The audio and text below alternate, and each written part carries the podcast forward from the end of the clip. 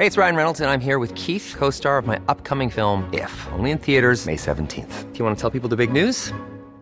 All right, I'll do. Sign up now and you'll get unlimited for $15 a month in six months of Paramount Plus Essential Plan on us. Mintmobile.com slash switch. Upfront payment of $45 equivalent to $15 per month. Unlimited over 40 gigabytes per month. Face lower speeds. Videos at 480p. Active Mint customers by 531.24 get six months of Paramount Plus Essential Plan. Auto renews after six months. Offer ends May 31st, 2024. Separate Paramount Plus registration required. Terms and conditions apply if rated PG. Se van acercando las vacaciones y si tienes un bebé en casa, seguro que te preocupa cómo organizar sus comidas durante los viajes, los días de playa o las salidas a la montaña. Una opción cómoda y muy socorrida son los potitos de Nutriben, porque saben cuánto te preocupa dar a tu bebé tarritos nutritivos y con todas las garantías. Los potitos se preparan aquí en España con los mejores ingredientes, como frutas, verduras, carnes o pescados, y solo emplean aceite de oliva virgen extra. Esos ingredientes tal cual se trituran, cocinan y se envasan al vacío para su correcta conservación. Y ya sabes que igual de importantes son los ingredientes que lleva un alimento como los que no lleva. Los potitos de Nutriben son tarritos que no contienen sal, azúcares añadidos, almidón, colorantes, conservantes, gluten o aceite de palma. Recuerda que los únicos potitos son de Nutriben. Gracias a Nutriben y a su marca Potitos por apoyar los buenos contenidos en este podcast.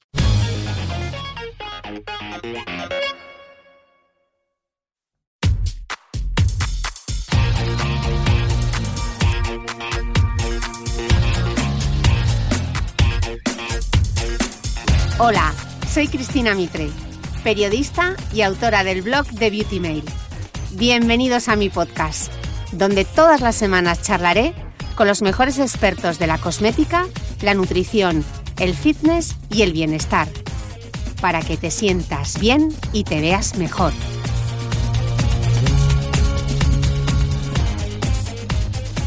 Bueno, estoy de nuevo en la consulta de la doctora Paloma Cornejo, que ya había venido al podcast en la primera temporada, pero yo tenía que volver porque habíamos dicho que íbamos a grabar un episodio específico sobre depilación láser, que es una cosa que me habéis preguntado muchísimo y además estamos ahora ya en la época idónea para hacerse este tipo de tratamientos. Así que, doctora, bienvenida al podcast una vez más, qué contenta estoy. Yo también de que hayas venido, me encanta, me encanta, Cris. Em, vamos a poner en situación, vamos a explicar un poco qué es esto de la tecnología láser para quien no lo sepa, porque hay mucha confusión entre el láser, la luz pulsada. ¿Qué es el láser y qué es la luz pulsada y cuál es la diferencia? Vale. El láser, igual que la luz pulsada, es la emisión de una energía en forma de fotones, ¿vale? El láser, digamos que es una luz muy pura, como si fuera un único color, una única longitud de onda, que es el nombre que define al láser. Diodo, alejandrita, CO2. Y la luz pulsada es como una banda de longitudes de onda que tú puedes sintonizar como sintonizas una radio para acotar esos fotones y crear una energía y una luz a tu gusto para manchas, para cuperosis, para depilar. O sea, digamos que la luz pulsada es más versátil, también es más compleja de utilizar y el láser va como más a piñón fijo.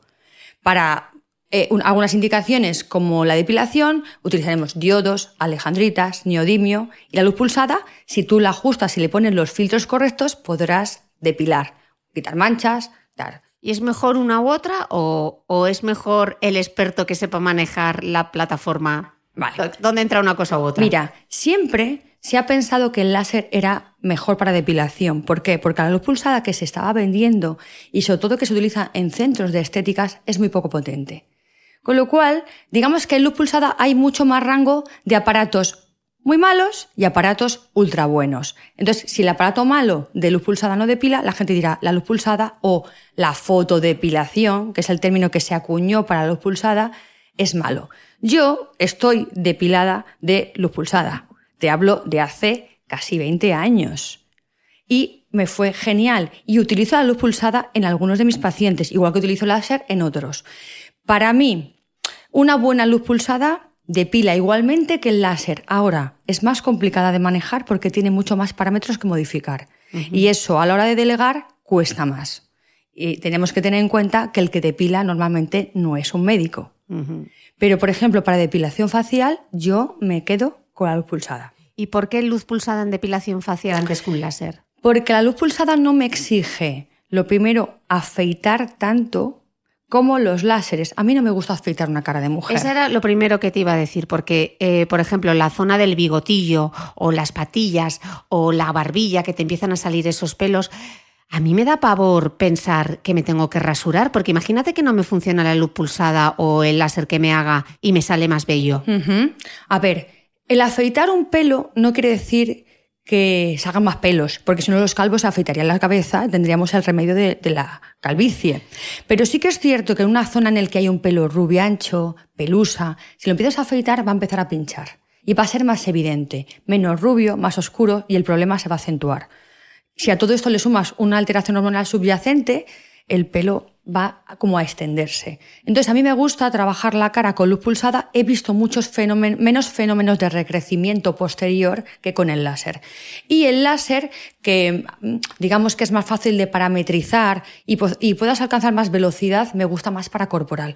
Pero esto es como todo. Hay gente que cocina con olla y gente con la Thermomix. Cada uno con lo que se maneje. A mí me gusta combinar. Creo que es el éxito. Porque hay como un efecto en la cara, te puede pasar con, con la luz pulsada o con el láser, que hay un efecto rebote, ¿no?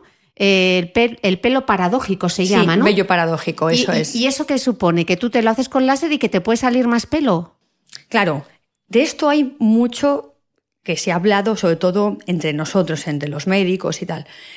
Eh, el vello paradójico suele aparecer siempre en zonas hormonodependientes, es decir, facial, areolas, línea alba, es decir, me hago una zona y de repente los rebordes empiezan como a hacerme más pelo o estoy peor que antes. Tenemos que pensar que estos pacientes se lo están haciendo pues bajo eh, hay un ovario poliquístico, hay una cierta alteración hormonal, aunque sea de, de mayor afinidad de sus receptores, con analítica normal, pero son gente que con el tiempo harían, independientemente de hacerse láser, pelo nuevo. Ya te repito que si no, los calvos se harían láser en la cabeza y paradójicamente les saldría pelo. Y eso no pasa.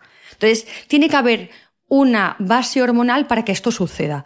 Pero es verdad, si tú empiezas a trabajar con energías muy bajas, que no depilan y tienen cierto efecto estimulador, o empiezas a toquetear, a afeitar, es posible que sea más evidente el pelo de la periferia de la zona. O sea que, por ejemplo, tú en, en el rostro que utilizas luz pulsada, no rasuras. No.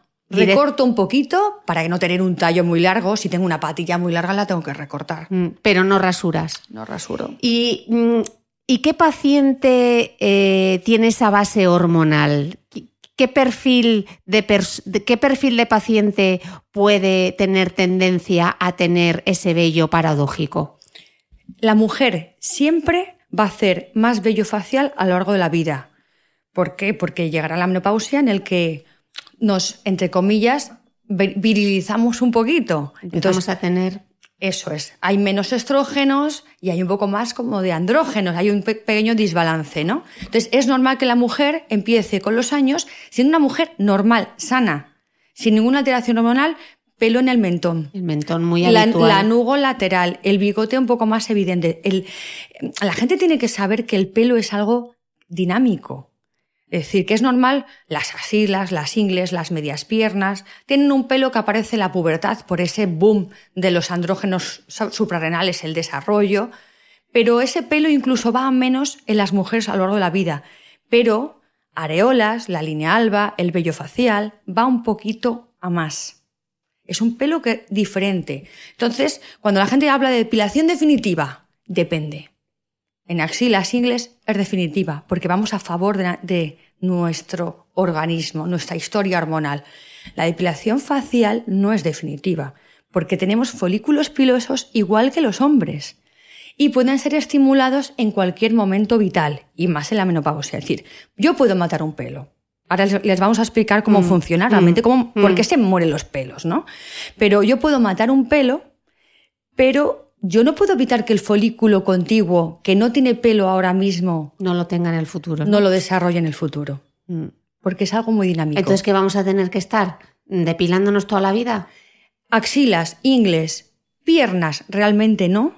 Pero yo nunca hablo de depilación definitiva en una cara. Y más si hay una alteración que veo que el paciente tiene acné, tendencia a la alopecia, Y digo, jo, es que encima tiene un ovario poliquístico, es que le estoy poniendo puertas al mar, es que esta paciente yo le quito la consecuencia de una alteración hormonal que ya tiene. Y por ejemplo, en ese tipo de pacientes no funcionaría mejor eh, la depilación eléctrica, que es ¿Qué más te da? Haría Porque pelo haría pelo igualmente. igual. De- y, y encima más lento. La Más eléctrica lento. va a ser más lenta. La eléctrica yo la dejaría para casos de pelo blanco o rubio, que son los que hoy por hoy todavía no se ha conseguido depilar.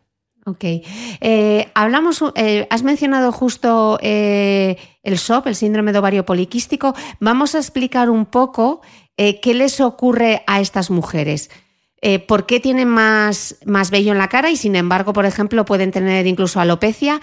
¿Qué ambiente hormonal tienen para que ocurra eso y, qué pueden hacer? Vamos a ver. Es un caso, o sea, es un síndrome. Realmente hay una enfermedad y un síndrome. O sea, no se da todo el cuadro completo en la mayor parte de las mujeres. Son mujeres en el que eh, tienen una fase estrogénica, pero no está compensada por una fase de progesterona. Es decir, es como algunas ni ovulan. Hay una pequeña alteración funcional entre la, la relación que hay entre el ovario y la hipófisis y el hipotálamo. Ese eje no va muy bien, no es una enfermedad, pero hay una alteración, con lo cual esas mujeres generan estrógenos, generan quistes, a veces no ovulan, pues se llama poliquístico. Y lo que tienen es que al no haber una compensación de progestágenos, el endometrio es diferente, a veces tienen alteraciones menstruales en el cuadro completo y tienen un poco más de efecto de hormona masculina. Entonces hay más hirsutismo, ¿no? ¿Qué hace la hormona masculina en las mujeres?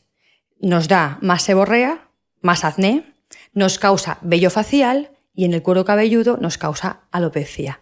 El, el cuerpo humano es una paradoja. Es decir, ¿cómo es posible que la misma hormona en el mismo receptor puede causar pelo en unas partes y pérdida de pelo en otras? Por eso o sea, puede haber calvos supervelludos. Total. Pues igual pasa la mujer. Entonces esos cuadros completos eh, se tratan y yo los veo puntualmente en mi consulta. A mí me gusta cuando viene un paciente de depilación, a veces digo, joe, es una persona velluda, una persona español es velludo, sobre todo mujer más racial, más mediterránea, es velluda.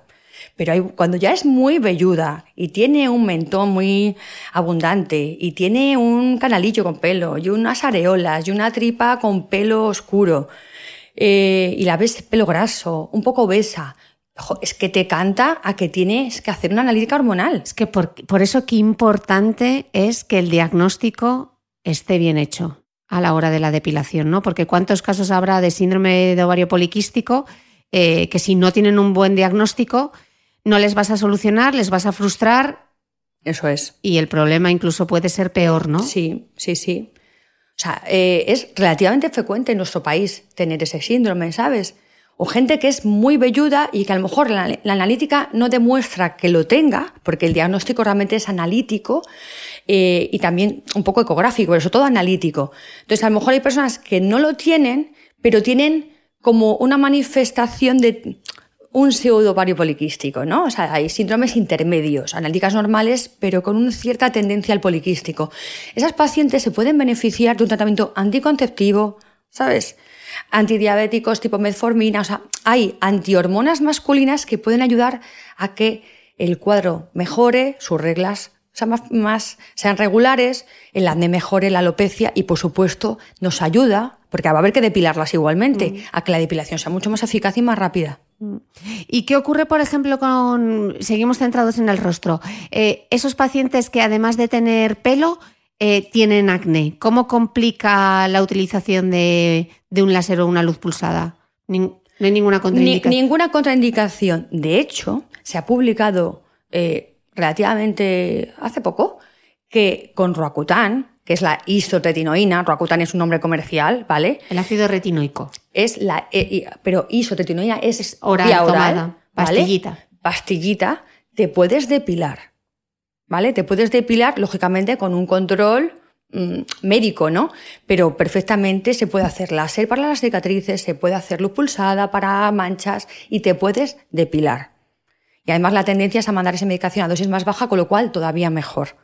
Pero no hay ningún problema. Pero lógicamente, un paciente que le depilamos la cara y tiene acné, ¿qué cuidados tenemos que tener? Que la crema post-láser no sea comedogénica, mm. que la fotoprotección que les mandamos sea oil free, libre de aceite, es decir, todo esto es, como vamos a utilizar más cosmética porque se están depilando y más protección, que no le empeoren el acné. Porque fundamental en la depilación láser facial, incluso aunque se haga en invierno, protección solar Eso es. es innegociable, ¿no? Innegociable. Innegociable. Factor de protección, cuanta mayor protección mejor, porque más UVA, protección UVA habrá, o te da igual entre un 30 y un 50. Hombre, yo digo, ¿para qué te vas a comprar un 50 para unos meses y un 30 para otro? Utiliza 50 para todos lados, ¿sabes? Para siempre, ¿qué más te da? ¿Sabes? Pero con que cosméticamente te guste. Que no sea muy brillante. Si eres un chico y te quieres hacer las mejillas, que sea en gel. Hay que buscar el fotoprotector para cada piel. ¿Y la depilación, la, eh, la, depilación láser o la fotodepilación en el rostro en hombres se hace? ¿Y en qué zonas? ¿Y es diferente? Se hace en el entrecejo, se hacen los pómulos y se hacen los cuatro dedos inferiores de la barba que les machacan las camisas mm. o les crean foliculitis. Que se irrita muchísimo, ¿no? Que es el pelo se les mete para adentro. Mm. Recuerda que el pelo, sobre todo si es un pelo rizado, se incurva y les hace esos granos y esas reacciones inflamatorias. Y luego cada vez hay más gente que quiere tener menos densidad de barba. Tú puedes también hacer pocas sesiones y disminuir la densidad de una zona, como unos brazos. A nivel varón, a veces te piden eso, quiero tener un poco menos de barba. Ok, y entonces en el entrecejo podemos hacerlo, pero cuidado con las cejas, ¿no? Efectivamente, no se puede depilar la zona de la órbita, de cejas para arriba lo que quieras, de cejas para adentro, salvo que la ceja la tengas muy disparada hacia arriba y te salga un poco de piel fuera de la gafa de protección, no se pueden hacer. Hay casos publicados de ceguera, o sea, ojo. ¿Vale? Entonces la ceja para arriba. Y la ceja, entonces, si tenemos una ceja muy poblada, ¿a qué podríamos recurrir? ¿A la eléctrica? Sí, puede ser una opción. podría ser opción, ¿no? Sí, en una ceja muy baja yo haría eléctrica. Vale, entonces estábamos explicando, que nos hemos ido hacia la cara, estábamos explicando cómo funcionaba la tecnología, ¿no? Que al final no es otra cosa que un haz de luz que lo que hace es ir a hacer diana al pigmento, a la melanina que hay en el folículo piloso. Entonces, claro, Digo yo que dependiendo del fototipo que tengas, del tipo de pelo que tengas, habrá unos casos que la fotodepilación o el láser funcione y otros que no tienen nada que hacer porque ahí no hay contraste, ¿no? Vale. Más o menos. Eso es. Vamos a ver. Vamos a pensar que el pelo es la mecha. Un pelo negro es una mecha muy buena, llena de melanina, va a atrapar la luz súper bien. Luego tenemos pelos más claros, son peores mechas, absorben menos el calor. El objetivo no es vaporizar el pelo, el objetivo es que el calor difunda desde esa mecha al aparato folicular, a las células pluripotenciales que generan pelo nuevo. O sea, yo tengo que hacer que el calor viaje. No tanto que el pelo se me chamusque, sino que el calor viaje. Por eso aparece ese edema después de las depilaciones. Entonces, hay pelos buenos y pelos malos, y pieles buenas y pieles malas. ¿Qué pasa? Que desgraciadamente el pigmento, que es la diana del láser, es la melanina, la tenemos en el pelo y en la piel. Yo quiero que haya contraste para que haya seguridad. Pelo negro y piel blanca, perfecto. Te vas a depilar súper bien porque generarás mucho calor, mataremos muchos folículos y tu piel no va a sufrir nada. Pero cuando tengo un pelo castaño claro, rubio oscuro y un paciente moreno, es prácticamente imposible depilar, te digan lo que te digan. Si pasas el láser en modo dinámico, esto es, que es como pasarlo muchas veces, con bajas energías, que se pueden hacer en agosto, eso va a debilitar un poco el pelo, pero no lo va a matar, porque hay que alcanzar 65 grados de temperatura para que, en milisegundos, para que ese pelo se muera. O sea, que esos sistemas de depilación que prometen eh, depilar incluso cuando estás morena, Poca efectividad. Matan los pelos ultra fáciles, pero los pelos difíciles no. Entonces, al final el paciente tiene pelo largo, miniaturizado, fino, más claro, pero luego lo quiere rematar y es más difícil porque son peores mechas, como te he explicado. Entonces, condición número uno, venir lo más blanco que puedas. Es decir, ya que no eres muy blanco, si eres más bien morenito, por lo menos pintarte en el momento del año en el que tienes menos pigmento. Entonces, ¿cuándo sería el momento ideal? Fototipos oscuros, cuatro para arriba, o sea, gente realmente morena, dos meses desde la última exposición al sol. Cuando digo exposición al sol, no digo eh, playa, piscina, digo que tú te hayas estado paseando por la sí, calle. yo por ejemplo que acabo de correr un maratón Eso. y tengo las piernas negras. Claro. Pese a que utilizo protección, se me ven morenas, con lo cual no podría hacérmelo hasta Claro. dentro de dos meses. Claro. Y fototipos más claros con un mes. ¿Por qué digo esto? Mm, esta es la verdad. Es decir, si yo quiero depilar, tengo que utilizar energías eficaces. Aquí no, aquí es eh, más vale rojo que ciento amarillo. Y si utilizo energías bajas para no perder al paciente, para tratarte en septiembre, en agosto, en cualquier mes, para poder trabajar, porque eso yo lo veo todos los días, trabajan con energías muy bajas, no depilan. Sí, el pelo se cae, pero sale más fino, más débil. Y luego pero- es más difícil quitarlo, ¿no? Porque no hay la mecha que tú dices. Eso es. Yo prefiero trabajar con energías eficaces más altas en los momentos en que la piel se puede depilar con mayor seguridad para que el paciente se haga muchas menos sesiones y que realmente depiles y que mates el pelo, no lo debilites. Esa es mi filosofía. Y yo creo que la filosofía de, de las personas que esto se lo toman en serio y que llevan mucho tiempo en la depilación láser. Eh, por eso yo prefiero decirle a un paciente, no te depiles que te veo moreno, sobre todo si el pelo es malo, y espérate el mes que viene para poder trabajar con energías más altas y que sea una, una sesión realmente eficaz. ¿Y cuántas sesiones alguien, por ejemplo, eh, yo creo que soy un fototipo habitual, que soy como un, como un 3, yo creo, y Hmm. eh, tengo el pelo oscuro, bastante contraste. ¿Cuánto necesitaría yo sesiones para quitarme, el- para las piernas, por ejemplo? Vale. Para las piernas, siempre va a tardar menos una mujer un poco más mayor que una chica de 16 ¿Por años. qué? Porque en la mujer a lo largo de la vida se va perdiendo pelo en esas zonas axilas, ingles, piernas. Y si me hago las zonas hormonodependientes, eh, cara, canalillo, areolas, tripa, va a ir a peor. Ya te dije que había una paradoja, ¿no? Pero lo normal, piensa en una campana de Gauss, ¿vale? Lo normal es que axilas, ingles, eh, en, pues eso, con tu edad, pues con cinco sesiones se haya quitado. Cinco, más o menos. Ahora, hay gente que se depila con tres y gente que puede requerir ocho.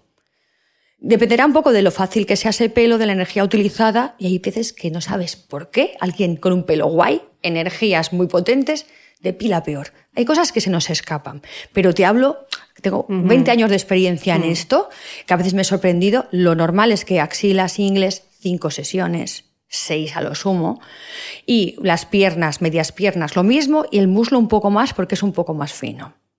¿Vale? Ok. ¿Y a qué edad se puede empezar a utilizar láser o fotodepilación? En el momento que el pelo sea pelo terminal, no bello, es decir, que un pelo que tenga cuerpo, que digas, esto es un pelo, pelo, no una pelusa. Una pelusilla. Y que lógicamente la niña eh, tenga la capacidad, hombre, de, de someterse a una técnica, o sea, que, que ella quiera y que le apetezca y que si le molesta un poco lo tolere, ¿sabes? O sea, porque no deja de ser un poco molesto, aunque le pongamos crema anestésica eh, una hora antes, cuando la energía realmente es buena, te molesta, porque estás calentando muchas pequeñas mechas. ¿Vale? Entonces eso tú lo notas. No es tan indoloro. ¿Y en el embarazo y el posparto? Bueno, en el embarazo me imagino que no. ¿Y en el posparto se puede? En el embarazo a la mujer no la tratas, porque encima tiene más tendencia a las manchas, es una época también favorable, tiene menos pelo, no es la mejor. La mujer embarazada normalmente la dejamos en paz. En el posparto no hay ningún problema por depilarla, no hay ningún problema. No va a tener tiempo, pero Ya. vamos, pero no hay Eh, ningún problema. Y otra pregunta, por ejemplo, en el caso de, que, que suele ocurrir bastante, mujeres que han tenido, por ejemplo, cáncer de mama, que tienen una menopausia inducida y comienzan a tener pues ese pelo que les sale en la cara, sobre todo en la zona del mentón, en la zona de la patilla. Eh, ¿Qué hacer con esas? ¿Se les puede, pueden utilizar depilación láser, fotodepilación? En estas mujeres yo veo más que pelo pelo, veo mucho lanugo, pelo largo, fino, como una piel de melocotón más abundante. Ese no es un pelo bueno para depilar. Es un pelo que no va a atrapar la energía y no va- la va a conducir al folículo. Si hay un pelo fuerte, por supuesto, pues eh, tendremos una mujer que tiene una tendencia hormonal en contra al objetivo de la depilación, pero por supuesto hay que atenderla y se la puede atender y no va a tener problemas de fotosensibilidad ni muchísimo menos. Esa es otra, lo del tema de la fotosensibilidad. Hablemos un poco del tema de la fotosensibilidad. ¿Qué ocurre? Hay como una leyenda negra de que si tomas medicamentos no te puedes hacer la depilación láser, etc. La luz que se utiliza en depilación láser es infrarroja, digamos como más o menos del 700 en adelante, como mucho roja en caso de la luz pulsada. En esas longitudes de onda no hay fotosensibilidad. Normalmente la fotosensibilidad se ve con la luz ultravioleta, ¿vale? Tipo A o B, sobre todo tipo A, ¿no? Entonces, no es un espectro de radiación que suele interaccionar con los fármacos. También te lo digo con mi responsabilidad de médico, mm. de dermatólogo, yo lo hago, si tienes dudas le haces una prueba, etcétera. Pero yo como médico trato con Roacutan, trato con fármacos, o sea, mm. ¿vale? Y entonces hay que quitar un poco los mitos que aparecen en todos los consentimientos. Eh, es mucho más peligroso el moreno que tomar fármacos. Ya. Y una pregunta, y por ejemplo, en la zona del bigotillo, que suele ser tan habitual eh, mancharse cuando se hace depilación eh, a la cera, ¿eso puede ocurrir con la depilación, con la fotodepilación o no? A ver, el melasma en el labio es súper frecuente por ser mujer en edad fértil, por tomar anticonceptivos, pero por ser mujer ya tienes papeletas para el sorteo. Encima, si tú te manipulas frecuentemente e inflamas la zona, más tendencia a las manchas. Si tú te haces la depilación láser, sales con el labio superior colorado y te da el sol, puede aparecer melasma también. Pero la base es mm. muy eh, estrógenos y sol. Mm. Pero claro, cualquier irritación te puede motivar. Entonces hay que tener cuidado. Y si la gente viene con un melasma y se quiere depilar, primero hay que tratar el melasma y luego depilarle. O sea que primero habría que utilizar despigmentantes, etcétera. Sí, o peeling. Ah, bueno, porque claro, al final es una piel morena. Es una piel morena, esto va a haz de luz y, y se va a quemar. Y se va a quemar. Hey, it's Ryan Reynolds and I'm here with Keith, co-star of my upcoming film If, only in theaters May 17th. Do you want to tell people the big news? All right, I'll do it. Sign up now and you'll get unlimited for $15 a month in six months of Paramount Plus Essential Plan on us. Mintmobile.com slash switch. Upfront payment of $45 equivalent to $15 per month. Unlimited over 40 gigabytes per month. Face lower speeds. Videos at 480p. Active Mint customers by 531.24 get six months of Paramount Plus Essential Plan. Auto renews after six months. Offer ends May 31st, 2024. Separate Paramount Plus registration required. Terms and conditions apply if rated PG. When you make decisions for your company, you look for the no-brainers. And if you have a lot of mailing to do, Stamps.com is the ultimate no brainer. It streamlines your processes to make your business more efficient, which makes you less busy. Mail checks, invoices, legal documents, and everything you need to keep your business running with Stamps.com. Seamlessly connect with every major marketplace and shopping cart. Schedule package pickups and see your cheapest and fastest shipping options from different carriers with rates up to 89% off USPS and UPS rates. And with the Stamps.com mobile app, you can take care of mailing and shipping wherever you are. Make the same no-brainer decision as over 1 million other businesses with Stamps.com. Sign up with Code PROGRAM for a four-week trial, plus free postage and a free digital scale. No long-term commitments or contracts. That's Stamps.com. Code PROGRAM. ¿Sabías que los bebés son capaces de autorregularse y comer lo que necesitan? Hasta el primer año, la leche ha de ser su alimento principal, bien sea lactancia materna o artificial, y poco a poco podrán ir probando diferentes texturas y alimentos. Ahora, con buena temperatura, a todos nos gusta salir más de casa, y en verano pasamos mucho tiempo fuera, en la playa, la montaña o recorriendo el mundo. Si tienes un bebé que ya ha empezado con la alimentación complementaria, para esos momentos puedes contar con los diferentes tarritos que ofrece Potitos. Hay recetas para bebés desde 4 y 6 meses y solo llevan ingredientes como frutas, verduras, carnes o pescados que se trituran y se envasan tal cual. Los potitos de Nutriben son tarritos seguros, fáciles de conservar y transportar, ya que no necesitan refrigeración, tan solo mantenerse en un lugar fresco. Se calientan en microondas o al baño María, sin conservantes ni azúcares añadidos. Gracias a Nutriben y a su marca Potitos por ser nuestro mecenas del mes.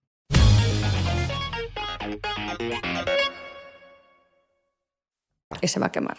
Eh, ¿Cómo es de habitual el tema de las quemaduras? ¿Por qué ocurre? Vale. Digamos, ya hemos visto que desgraciadamente el pigmento que yo quiero calentar lo tengo que respetar en la piel, que es la melanina. No es excepcional que aparezca una quemadura. Eh, sea en un centro estético, sea en un centro médico, ahí te digo que no es excepcional. La quemadura, ¿qué va a ser? Una captación de la piel de salud, un efecto IPL, como Esa si trataras energía, manchas ¿no? con IPL, pero claro, en forma de redondeles, en forma de rectángulos, en zonas extensas, súper escandaloso. No va a dejar secuelas a largo plazo. Es excepcional que haya una cicatriz por eso. Ahora estás unos días con costras, te escuecen los primeros, las costras se caen, luego el moreno que tuvieras eh, desaparece y te quedas como a topitos o a rectangulitos o a líneas blancas y luego eso se va, o sea, tranquilidad, por favor, porque en todo hijo de vecino ha podido tener ese problema. Y si te ocurre que, y si pasa, ¿qué hacer? Lo primero, que donde te lo hayas hecho sean responsables de, de tu seguimiento, ¿vale? Eh, yo siempre abogo por la depilación médica porque el médico va a saber manejar mucho mejor esa situación y posiblemente haya menor incidencia. Pero si pasa, tranquilidad y sobre todo vas a tu centro, oye, mira, me ha pasado esto, eh, ver un poco por qué ha podido ser, eh, a- mm, poner unas cremas recuperadoras, explicarle cuándo podrá eh, depilarse otra vez, cuándo podrá exponerse al sol, porque a veces les recomendamos luego que se expongan el sol como de a poquitos para igualar la hipopigmentación. Es raro que te queden manchas oscuras, pero puede acontecer. Pero lo que es, es muy raro, Cristina, son las cicatrices. Entonces, ¿por qué? Porque es una tostadura superficial de la epidermis. Pero es muy escandaloso, lo sé. Y los que lo han sufrido lo han pasado mal, sobre todo si le pillaba cerca de un evento, de una boda. Yo he visto de todo, ¿no? Y, y- y el médico o profesional de la depilación que le pasa también lo pasa mal.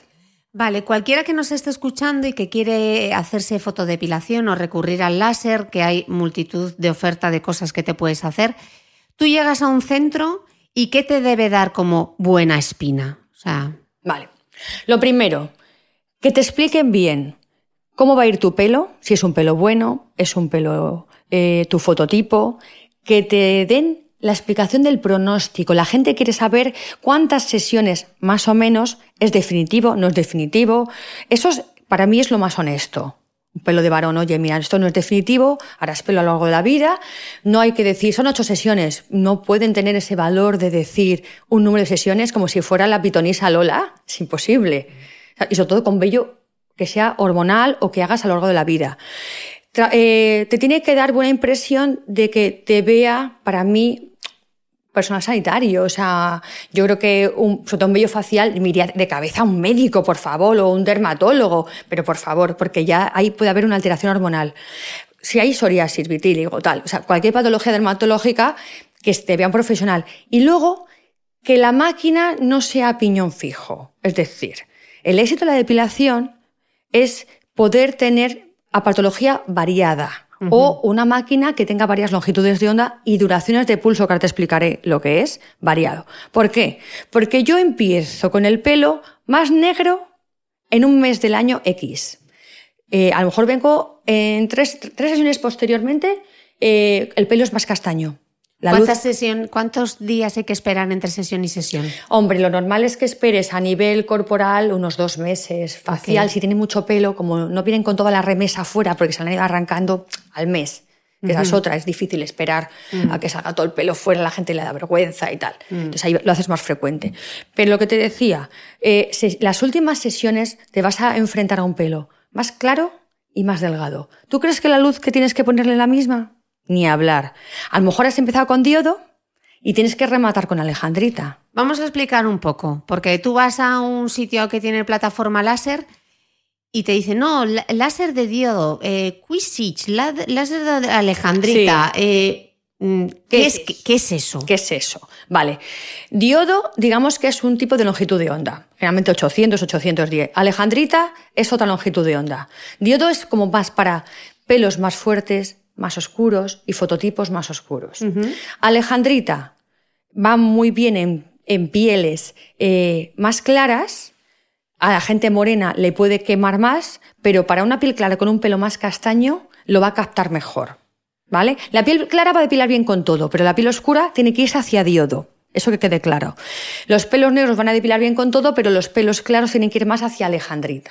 Y luego existe el neodimio Jack, que es un láser que tiene menos afinidad por la melanina, en teoría depila peor, salvo con energías muy altas, que es el que se utiliza más para pieles casi negras. O sea, fototipos 5, hindús, magrebís, gente que es muy oscura, le metes neodimio, ¿vale?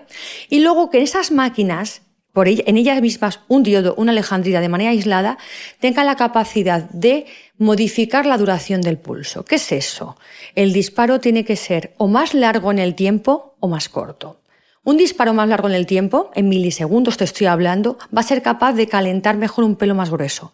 Pero cuando el pelo es más fino, hay que calentarlo menos tiempo. Entonces, a lo mejor empezamos trabajando con diodo 800 a 30 milisegundos o 100 y acabamos con alejandrita a 10 milisegundos. Esa variabilidad, versatilidad de tu máquina o de tus máquinas es la que va a hacerte capaz de tratar el pelo en todos los momentos de la evolución y, muchos diferentes fototipos y pelos. Claro, pero ¿cómo lo sé yo? ¿Qué pregunto? ¿Y a qué velocidad dispara la máquina? Tienes que preguntar un poco qué longitud de onda vas a utilizar, ¿sabes? Eh, Teniendo esto en cuenta que nos has contado. Y tienes también que preguntar a la gente que se lo haya hecho. Yo creo que en todos los tratamientos el boca a boca para mí es lo fundamental, por mucha publicidad que haya. No nos podemos fiar del, precio, ¿no? Y nadie da duros a pesetas. Es decir, los Ferraris son caros. La máquina que depila bien es un Ferrari y es más cara. Los precios, lógicamente, han de ser más caros. O sea, cuando algo es demasiado barato es porque esa máquina es menos potente y la, el personal que lo utiliza está menos cualificado. Entonces, a mí eso me chirría. Y una pregunta, hemos dicho el alejandrita, el diodo, pero luego esas máquinas tienen nombres diferentes o se llama láser ale... A ver, luego hay marcas. Eso. Eh, eh, aquí en España se vende una tecnología muy buena, tienes pues eso, desde eh, Cocoon, tienes eh, por ejemplo Alma, tienes Candela, tienes Sinosur, tienes marcas y plataformas. Tu pregunta, ¿qué máquina es? Eh, por ejemplo, Vectus de Sinosur, Primelace de Cocoon, eh, Gentle de, de Sino Candela. Metes preguntas, las redes, preguntas un poco, más o menos, a ver si encuentras información. Es cierto que hay mucha desinformación. Hazte una sesión suelta, no pagues un bono de entrada, ves cómo te ha ido, pregunta a gente que se lo ha hecho, pero las casas serias venden máquinas serias. Siempre hay una tecnología high level y la low cost. La low cost siempre va a ser menos eficaz, sobre todo si el pelo es malo. A lo mejor para un pelo súper grueso negro todo de pila, mm. pero para un pelo más malo tienes que irte a máquinas potentes. Vale, y hemos hablado de las plataformas láser. ¿Y las plataformas de luz pulsada? ¿Se llaman, ¿Todo se llama IPL o...? Claro, luz pulsada intensa es IPL en inglés, ¿no? Las siglas. Y luego tienes, por ejemplo, pues desde Elipse. Yo creo que Elipse es la más conocida, porque es un es igual, es el Ferrari, por ejemplo, de, la luz pulsada. Eh, puedes tener también de, la casa, por ejemplo, de Sinosur, tienes los Icon de Sinosur, puedes, no me quiero dejar, ¿sabes? A, gente, el, puedes tener el M22, por ejemplo, de Lumenis. Hay casas muy buenas. Yo, eh, yo llevo 20 años viendo tecnología, entonces hay casas muy buenas. Entonces, lo bueno es que la máquina sea capaz de generar la energía necesaria para matar ese pelo. Por eso, las máquinas caseras, mm, ¿qué energía te van a dar un cacharro que ocupa como un secador de pelo más pequeño comparado con lavadoras o, radiadores de estos de ruedas, que es el tamaño de los láseres? Tiene que ver. Ya, o sea que igual te podrían ayudar para hacer retoques o, ni siquiera para eso? Pues a lo mejor para algunos pelos muy fuertes, muy gordos, sobre todo para retardar. Es posible que esos pelos se caigan, pero van a retardar el crecimiento del pelo. Pero no lo van a matar porque no hemos conseguido dar la energía necesaria para matar al folículo piloso. no para atontarlo. Mm.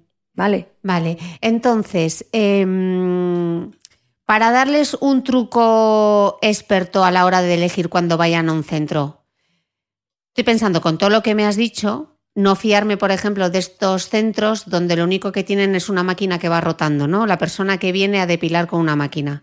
Sería más adecuado ir a un centro donde vean que hay diferentes máquinas. Especializado en depilación, por supuesto, que haya personal médico, por supuesto, que controle, que diagnostique, que el que te vea la primera vez sea un médico para que te diga, oye, pues tú tienes yo me doy una línea hormonal. Pues yo creo que aparte, como tienes una psoriasis o como tienes un vitíligo o como eres atópica, es decir, yo creo que esto eh, es una máquina que puede hacer pupa y tiene que haber un control médico, mm. por supuesto, aunque luego el técnico sea maravilloso y lo haga muy bien. Y bueno, yo pediría sobre todo pregunta por tu pronóstico. ¿Cómo me va a ir? Nadie te va a garantizar nada, porque esto es medicina, esto es- son fenómenos biológicos que no hay nada exacto, no van a ser cinco y exactamente cinco. Pero pide un poco, oye, ¿cómo me va a ir? ¿Qué zona? Eh, eh, desconfía de los sitios que te dicen, te podemos depilar en verano. Mentira. Mentira, ¿sabes? Si tienes vello facial, directamente centro médico, por favor. Ok. Una pregunta. Estabas mencionando antes el vitíligo, eh, que es esta enfermedad de la piel, que hay zonas más claras. Lo estoy explicando en los barrios Sésamo. Mm. Eh, zonas eh, despigmentadas y zonas pigmentadas. ¿Qué ocurre con ese tipo de piel? ¿Se pueden, ¿se pueden hacer eh, láser o luz pulsada? Normalmente la gente con vitíligo va a querer depilarse la zona pigmentada y no la despigmentada, porque esa zona va a tener pelos blancos. Entonces, únicamente hay que depilarles con un poco más de cuidado, porque es posible que si se queman, desgraciadamente, en esta depilación, eh, se le reproduzca una placa de vitíligo en la zona que se ha quemado. Es decir, es, es una patología que en zona de traumatismo reproduce una despigmentación. Entonces, hay que manejarlas con más cuidado, ¿sabes? Igual que a los atópicos hay que manejarlos con más cuidado. Se pueden tratar muchos pacientes con patología cutánea, pero con más cuidado. Y por ejemplo, en la psoriasis, cuando hay una costra. Normalmente hay que tratar la costra. El pelo yo creo que casi no lo vas a ver porque es, es todo placa, ¿no? Hay que tener mucho cuidado con los tatuajes, ojito. Mm. Expli- explica lo de los tatuajes. Y luego vemos también. eh, vamos a introducir el tema de los tatuajes, luego te pregunto a los hombres. Eh, tatuajes, ¿qué ocurre cuando hay un tatuaje y con el láser? A ver, cuando hay un tatuaje, eh, si tú disparas un láser de depilación encima de un tatuaje, va a causarse tal explosión de esas partículas de tinta que va a causar un despegamiento de la piel, es decir, una herida cutánea. Va a haber una herida que puede dejarte cicatriz. Incluso se puede cambiar el color del tatuaje o de la pigmentación de labios, por ejemplo. Entonces, nunca disparar encima de una micro, de cejas, de labios, un tatuaje, porque va a haber como una herida más grande que cuando te lo hiciste. Y por supuesto, tampoco serviría para quitarlo de manera cuidadosa y selectiva porque no es el láser específico para tatuajes. ¿Vale? Y una cosa que quiero apuntar, que no hemos hablado mucho de los chicos, hemos hablado mucho más de las chicas. Los chicos, los chicos vienen a preguntarme, muchos varones que se quieren depilar con 25 años. Es decir, con 15 no tenían pelo, con 20 tienen más, con 25 empiezan a tener pelo. La depilación nunca es definitiva en ellos, por ese dinamismo que tiene el pelo a lo largo de la vida. Tú sabes que la gente mayor hace pelo en las orejas, Sí. le vas a- o sea, digamos que hay Claro, los folículos pilosos se van embebiendo en esas hormonas masculinas. Entonces, hay que explicarle, te voy a depilar cada tres meses, vas a tener cada vez menos pelo, pero no quiere decir que acabemos, porque hay folículos pilosos que pueden dar pelo nuevo.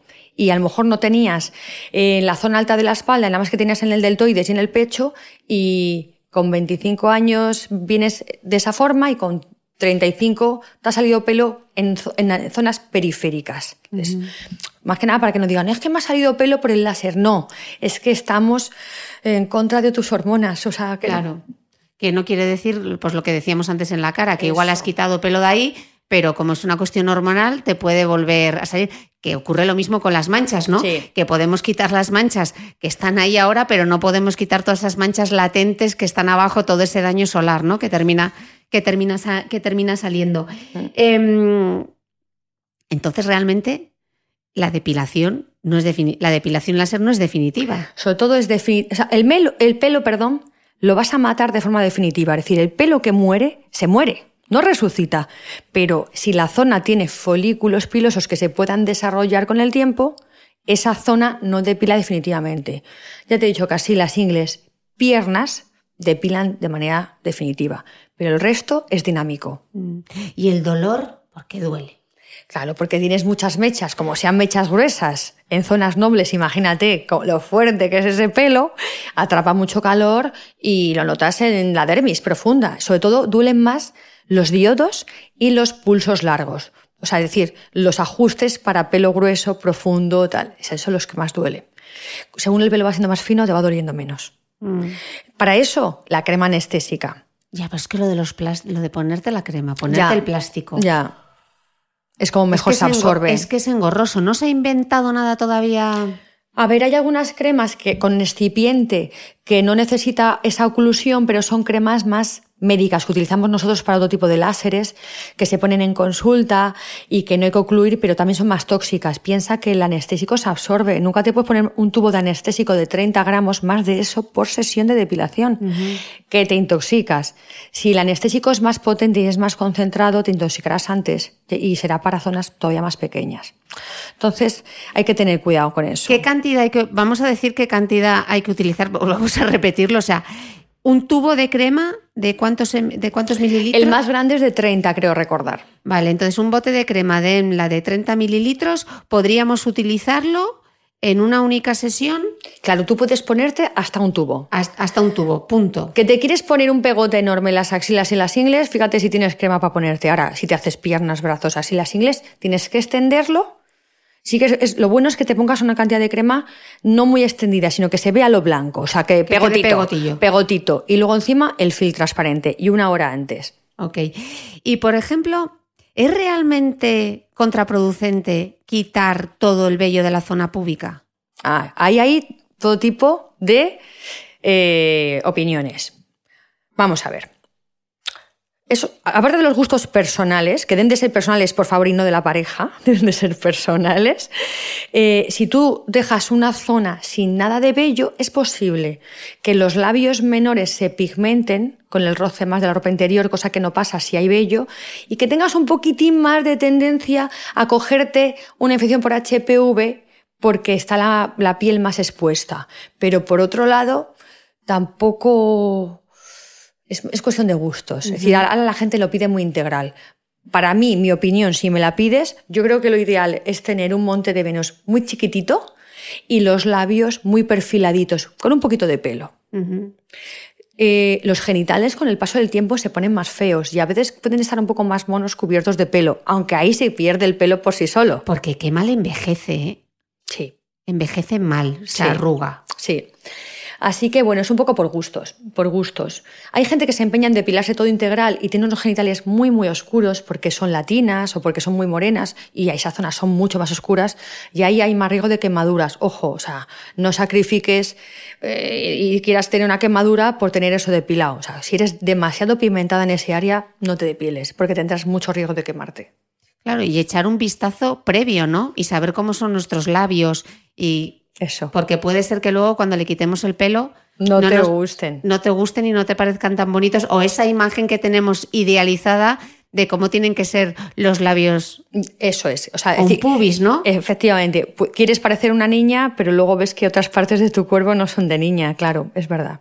Es verdad. Ok, estábamos hablando antes de, mm, de depilación y tatuajes. ¿Cómo es el láser que se utiliza para los tatuajes? Vale. Igual que el de depilar tiene que disparar en milisegundos de tiempo, para quitar tatuajes trabajamos en 10 a la menos 9 o 10 a la menos 12 nanosegundos o picosegundos. Es decir, el disparo es tan corto, tan corto en el tiempo, pero de tan alta energía que va a hacer un efecto que se llama fotoacústico. Es decir, en vez de calentar el, pigmento del tatuaje o de la micropigmentación, va a hacer un efecto de estallido que va a hacer que esa tinta se fragmente. Cuando te haces un tatu, esa tinta no se puede digerir porque es muy gruesa. Puede migrar, pero no se va a digerir. Lo que yo quiero para disolverlo es pulverizarlo en partículas más pequeñas para que tu cuerpo, tu sistema linfático, lo retire. El proceso, por tanto, es lento, porque yo fragmento la comida, pero el que se la come tiene que hacer un viaje hasta que lo elimina que no veas. Entonces, quitar un tatuaje no es fácil. No sabemos qué tinta tiene, no sabemos cómo absorbe, hay colores más fáciles, más difíciles, hay factores pronósticos mejores que peores, pero vamos, quitar un tatuaje no es tarea fácil. Mm.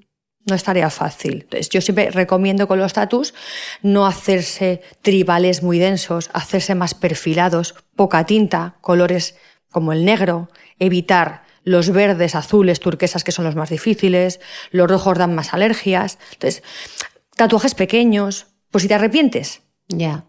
Porque luego, claro, estamos diciendo, toda esa tinta lo que hay que hacer es degradarla para eliminarla a través de la orina o cómo se Al final lo que hacen es que viajan por el sistema linfático, claro, de hecho se ha visto que en los ganglios linfáticos hay partículas de pigmento tanto cuando te lo haces como cuando te lo estás quitando.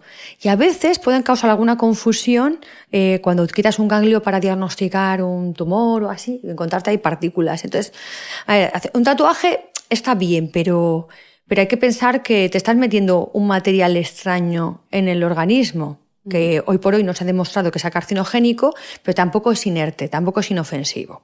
Hay alergias, hay problemas incluso oculares eh, con los tatus, entonces hay que tener cuidado. Quitarse un tatu es serio también, porque la piel tiene que cicatrizar. Puedes hacer queloides, puedes hacer eh, reacciones alérgicas al degradar la tinta. Entonces, yo creo que eso es, es materia médica totalmente, totalmente. Totalmente. Y, gestionar sobre todo las expectativas, ¿no? De lo que se puede, Eso de lo que se puede hacer, de lo que se puede quitar, Eso es. como has dicho tú, y de lo que no merece Sí, sí. De lo que no merece la pena ni intentarlo, ¿no? Y con láser específicos para tatuajes y nada de inyectarse. Eh, te lo voy a quitar con un ácido elástico que se infila. O sea, hay gente que se inyecta cosas para destruirlo y he visto unas cicatrices tremendas. O sea, por favor, láseres Q-Switch de nano o picosegundos y centros médicos. O sea, no por barrer para casa. Es que la piel tiene que cicatrizar. Sea, tan importante es que se vaya al tatuaje, que la máquina sea potente. Otra vez, aquí mm. estamos el tema de precio. Mm. Una máquina buena para quitar tatuajes, eh, Chris, no mm. vale 6.000 euros, mm. vale 10 veces más, ¿sabes? Entonces tienes un rango, entonces no puedes cobrar por quitar un tatuaje 15 euros, es imposible. Y el manejo de la piel, evitar las cicatrices hipertróficas. Tienes que tener, están en esa especie como de terreno intermedio de ser eficaz, no quedarte corto, pero no pasarte para no dejar cicatriz. Cambiar el ajuste cada vez. O sea, es que es, es que es un arte. ¿Qué otras aplicaciones eh, ves como el futuro del láser? Hombre, por supuesto el tema de las cicatrices. O sea, por el momento el tema de las cicatrices, los láseres fraccionados no ablativos, cicatrices, estrías, eh, es una pasada. O sea, lo que ha mejorado. Antes existían los CO2, que eran traumáticos, con costras, con eh, enrojecimiento. Ahora el CO2 se ha hecho mucho más light fraccionado, pixelándolo, y los láseres fraccionados infrarrojos no ablativos. Luego también el láser como eh, instrumento para crear canales para que penetren fármacos. ¿Eh? El, el delivery, ¿no? El, el, meter fármacos creando esos canales, eso está también muy interesante. Pero para mí el tema de las cicatrices. En España y en todos los países hay mucho acné. El acné es la patología dermatológica la primera. Mm. entonces, como deja secuelas, para mí eso es una de las cosas en las que más ha mejorado. Y hay un tipo de láser en concreto para tratar ese tipo de cicatriz provocada por el acné, ¿no? Que es el que mejor funciona. A ver, hay varios tipos de láseres, igual que hay varios tipos de cicatrices. No lo mismo una cicatriz abultada, una cicatriz con hoyo, ¿no? hundida o pigmentada. Lo que menos se consigue es tratar cicatrices hipopigmentadas, lo que es blanco, típica raya de que te han operado de tiroides y eso es lo más complicado. Y luego tú puedes optar, según el perfil del paciente, de la cicatriz, del tiempo que tenga, sin meterle más caña con un láser de CO2 que es más potente, más fuerte, o trabajar en más sesiones con láseres fraccionados no ablativos. De tipo, pues Fraxel, Frax, ese tipo de láseres 1550, 1540, que no tienen una recuperación, pero estimulan mucho el colágeno y regeneran. Que para estría roja van también muy bien, porque no deja de ser una cicatriz. Eh, cuando hay color rojo le metemos luz pulsada, por ejemplo, o láseres vasculares para bajar el rojo.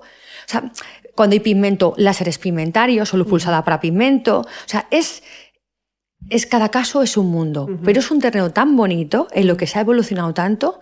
Y luego, eh, novedades en láser, por supuesto, el láser ginecológico. Sí, vamos, sí, hemos láser ginecológico.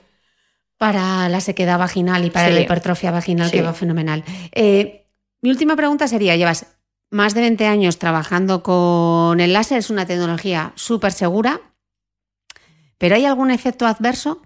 Claro, es una, es una fuente sobre todo de calor, con lo cual la quemadura o un calentamiento superior al esperado puede suceder. Para mí la quemadura es la principal.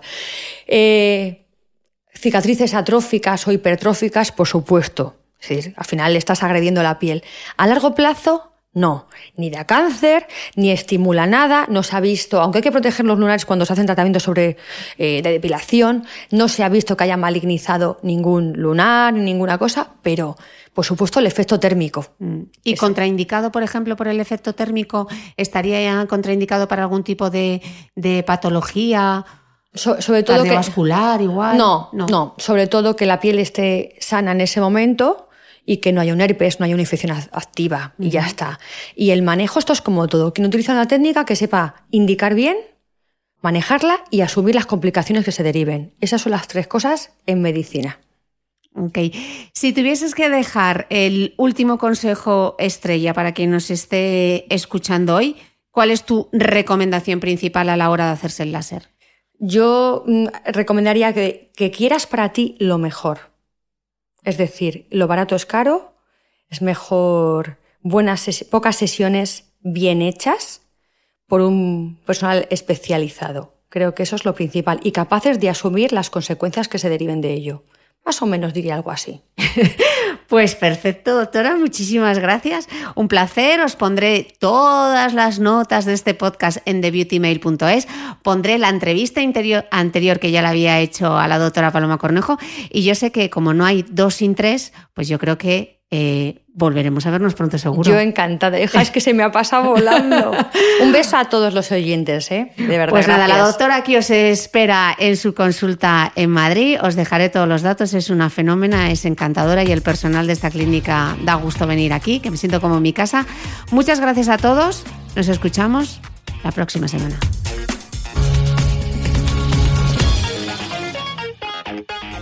No olvides que todas las notas de este capítulo están en mi blog de beautymail.es.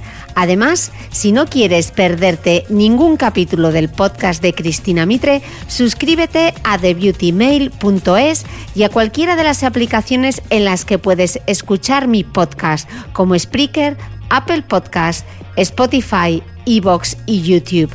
Solo tienes que buscar el podcast de Cristina Mitre y darle a suscribir.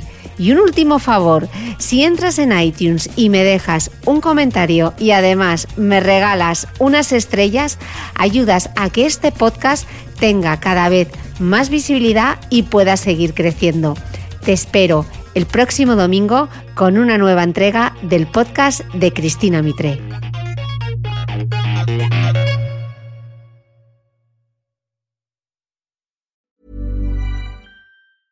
Even when we're on a budget, we still deserve nice things. Quince is a place to scoop up stunning high-end goods for 50 to 80% less than similar brands. They have buttery soft cashmere sweaters starting at $50, luxurious Italian leather bags, and so much more. Plus, Quince only works with factories that use safe, ethical, and responsible manufacturing. Get the high-end goods you'll love without the high price tag with Quince. Go to quince.com/style for free shipping and 365-day returns.